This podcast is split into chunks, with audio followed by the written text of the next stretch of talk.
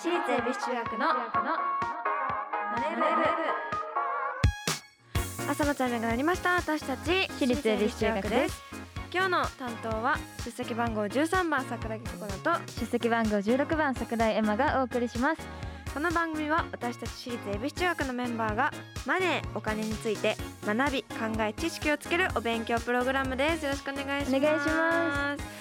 というわけでね、4月なんですけれども、はい、エマさんはなんと高校生に上がりましたね。はい、なんと JK になりましたFJK かな、はい、FJK どうですか、心境は。そうですね、まだ学校は多分放送時点で始まってないんですけど、そうだね、ちょっとワクワクドキドキですね。楽しみです。そうだね、はい、JK らしいことできるといいですね。はい、はい、というわけで突然なんですけれども、はい、経済学者の上田和夫さんという方を聞いたことがありますか？はい、ある？初耳ですね。私も実は初耳なんですけれどもこの方はですね、最近話題になっている方なんですが、はい、昨日の4月9日に日本銀行の総裁、つまりトップになった方なんです。おめでとうございます。そうですね、黒田総裁がトップだったんですけれども、上田総裁がトップになりましたということで、まあね、なぜ日本銀行の新総裁の話題が注目されているのかというと、はい、日本の金融に関する政策の舵取りを主導する立場にあるからなんです。そうなんですよ。円安とかね、物価高の話題が多かった最近なんですけれども、今後の金融政策が私たちの生活に大きく影響してくると考えると、この新総裁の話題も他人事ではないような気がしませんか？確かにね、これはね、私たちの生活にも関わってくるようなことなのでね、はい、全然他人事ではないような気がするんですけれども、じゃあエマちゃん、はい、日本はどのような経済状況になってほしいと思いますか？どのような経済状況、なんだろう、お金がたくさん回るようなね、いい経済がね、できるような、確かにそれが一番だよね。まあさらにね、会社もグループも組織のリーダーの決定が重要ですよね。じゃあエマちゃんは、どんなリーダー像がいいですか？自分の中でどんなリーダーシップを取ってくれる人がいい？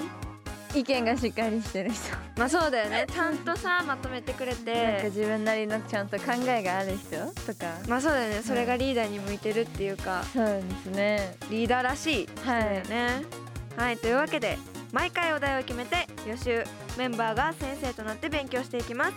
本日のテーマは中央銀行って何？そしてこのマネ部でお金を勉強して、いつか自分たちで事業計画まで立てられるようになりましょう。番組ではメッセージをお待ちしています。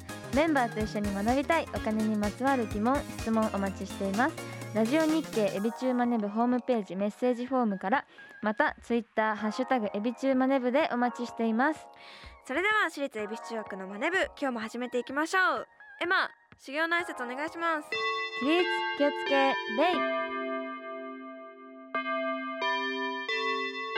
私立エビ中学のマネ部、この番組は東京証券取引所の協力でお送りします。アリとキリギリス。諸君、海が綺麗だな。おや、キリギリス君じゃないか。アリ課長、ご無沙汰しております。課長はやめてくれよ、もう僕は引退したんだから。だが現役時代から資産形成を続けていたので、日々の暮らしに不自由はしていないんです。私もファイヤーしたつもりでしたが、今は起業の道を選び、社員たちと一緒に上場を目指して頑張ってます。お互い頑張ってきたんだね。なんだあれは。 JPX マネブラボ、役立つお金の情報がいっぱい、社員の研修に使えますね。こんなサイトがあるなんて。お金のこと、投資のこと、まずはここから。総合金融経済教育ポータルサイト JPX マネブラボ。投資に関する最終決定はご自身の判断でなさいますようお願いします。東京証券取引所。私立恵比寿中学の Twitter ハッシュタグエビチームレブでお待ちしています。今日の授業は中央銀行って何？あー、春休みが終わって新学期が始まっちゃった。ガラガラガラガラガラガラ。始まっちゃったとは何ですか？え、あなたは誰ですか？へへ、教科のこのクラスを受け持つ担任の桜木先生です。今日は先生として皆さんを引っ張って学年一優秀な生徒に導いていきますよ。担任の先生でしたか。私は今日からこのクラスで授業を受ける生徒の桜井です。そうですか、桜井さん、これから1年よろしくお願いします。先生、何ですか？もう授業が始まっていますよ。え、ああ、そうですね。早く授業を始めましょう。先生、何ですか？教壇はそこです。そこに立ってください。ああ、ここね。で、そこのチョークを持って、はい、黒板に文字を書いて、あ、その前に授業を開始の挨拶をしていない。ちょっと待った。はい？勝手に仕切るな。引っ張っていくのはあなたではなく先生です。あ、すみません。今日の日直は私なんで、ついリーダーシップを発揮しちゃいました。いやいやいや、日直がそこまでリーダーシップを発揮するな。今日の授業は中央銀行について勉強していきます。おとなしく授業を聞きなさい。はい、早速ですが、はい、中央銀行って何か知っていますか？中央銀行は、まあ、なんか大事な銀行ちょっとさっきまでの勢いどうしたの？急にしながらってんじゃんまあそういうことだよね。大事な、まあ銀行、そうですね。中央銀行は、国や地域の金融活動の中核に位置する特別な銀行です。だから本当に大事な銀行なんですね。はい、日本では先ほど話題に出た日本銀行が中央銀行にあたります。まあ、日本だと日本銀行が当たるんですけれども、はい、よく〇〇の銀行と称されていますが、はい、この〇〇には何が入るでしょうか？この〇〇は2種類あります。さあ、何かわかりますか？2種類、2個ありますね。銀行の銀行。お、正解ですピンポンピンポン。ちなみにもう一つわかりますか？もう一個。さあ、もう一個なんだろう。銀行の銀行と、お札の銀行お札の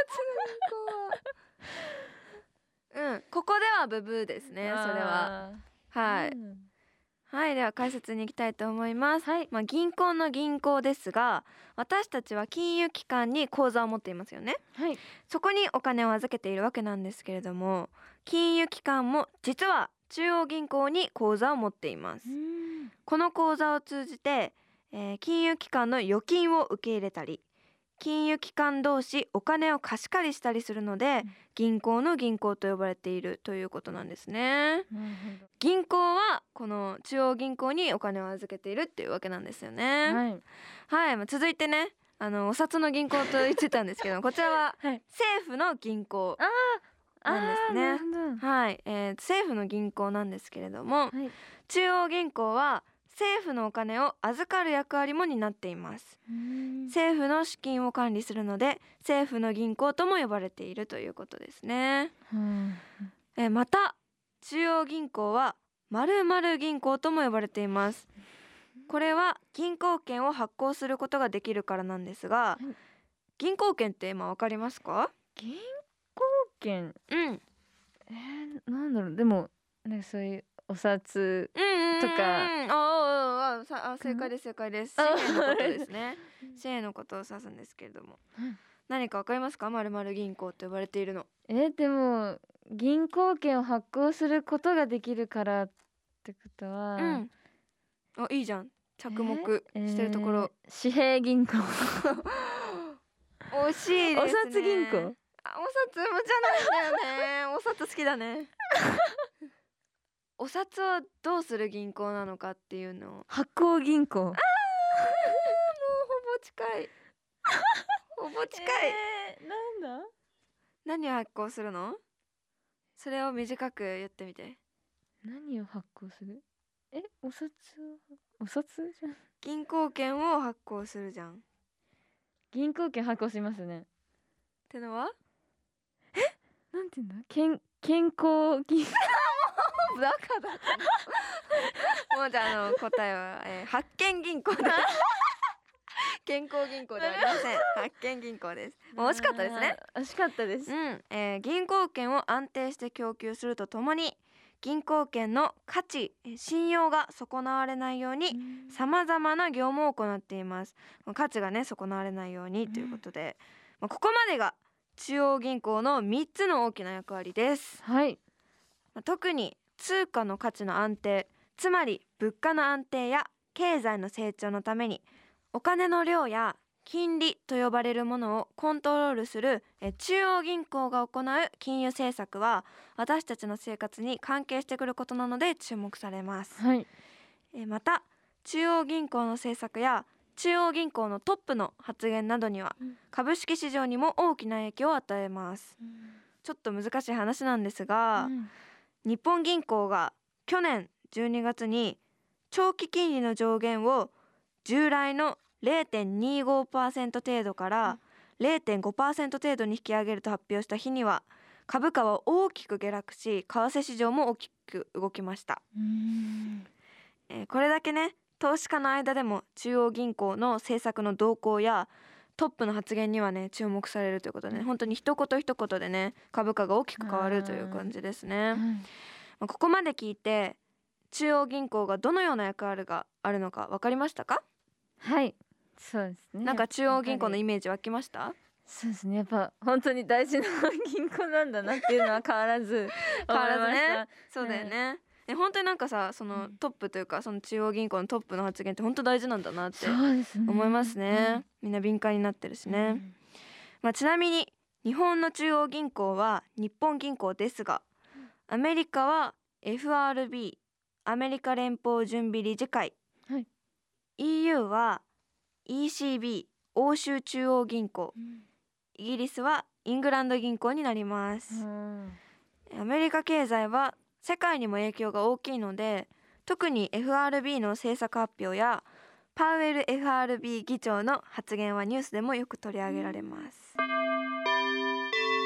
あ、チャイムが鳴りました。ここで授業は終了です。いや急に仕切るんじゃない。日直なんで、つまり総裁みたいなもんなんで。いや日直にそこまで権限はない。まあ今日も勉強になりましたね、はい。最後に今日の中央銀行って何を桜木先生なりにまとめると、中央銀行は国の心臓。次回もしっかりお勉強していきたいと思います。ラジオ日経、私立恵比寿中学のマネ部、私立恵比寿中学のマネ部、私立恵比寿中学のマネ部エンディングです。というわけでね、はい、今日はちょっと難しい銀行のお話でしたけれども、どうでした？でもなんか銀行に銀行があるんだなってなんか面白かった確かにね、いろんな、ね、この仕組みとかについてちゃんと知れたかなって感じがしますね、はい、そしてお知らせです。14枚目のシングル「今日どう?」が5月3日にリリースされます、はい、またデジタル先行配信もあるのでぜひチェックしてください、はい、今日どうリリース記念イベントが4月16日日曜日に千葉県柏市のセブンパークアリオ柏スマイルパークで行われます。ぜひ来てください。そして私立恵比寿中学スプリングツアー 2023100% エビズムの開催が決定しています、はい、4月15日土曜日の千葉を皮切りに全国16公演を予定しています。はい、遊びに来てください、はい、詳しくは私立恵比寿中学オフィシャルサイトをチェックしてください。ここで番組からのお知らせです。4月からこの番組が動画配信サービスパラビでも配信されることになりました。私たちの写真とともにお楽しみいただけます。ぜひチェックしてください。ここで次回の宿題を発表します。宿題は債券ってどんな仕組みです。番組ではメッセージをお待ちしています。今日の授業の感想、次回の宿題について、メンバーへのメッセージ、宛先はラジオ日経エビチューマネブホームページメッセージフォームから、またツイッターハッシュタグエビチューマネブでお待ちしています。それではまた来週。私立恵比寿中学のマネ部、ここまでのお相手は出席番号13番桜木ココナと出席番号16番桜井エマでした。お疲れ様でした。私立恵比寿中学のマネ部、この番組は東京証券取引所の協力でお送りしました。投資に関するご判断はご自身の責任において行われますようお願いいたします。